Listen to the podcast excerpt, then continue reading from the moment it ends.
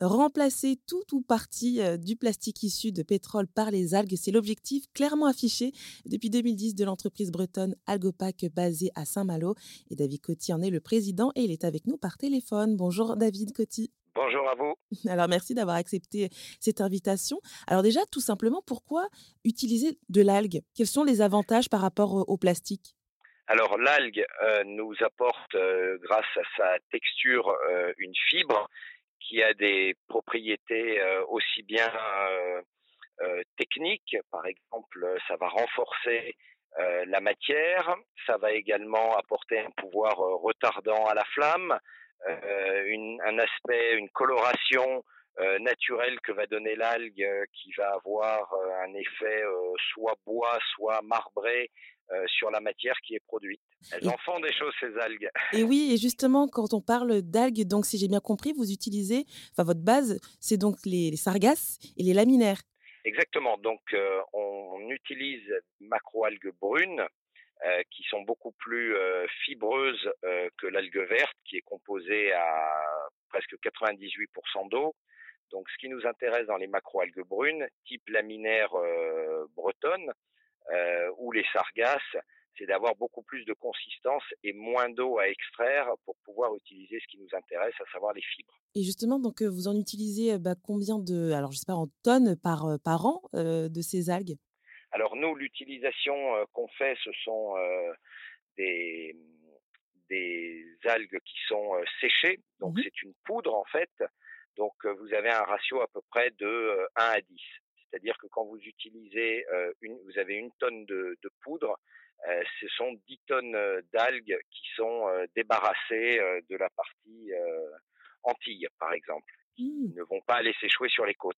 D'accord. Et alors justement, quand on parle donc de ce, de ce processus alors de transformation pour que ça devienne tout simplement une, matière que vous allez pouvoir utiliser, comment ça se passe à partir du moment où vous avez récupéré les algues pour que ce soit ce produit terminé? Donc les algues vont être dans un premier temps séchées et broyées, ce qui va nous permettre de gagner énormément en place pour la, logistique. Puis elles vont être micronisées, ça veut dire qu'on va en fabriquer une poudre qui va servir de base après à fabriquer les, granules qui seront transformés en, produit final, soit par injection, soit par extrusion en fonction des, différents euh, types de, de transformations qui sont à disposition.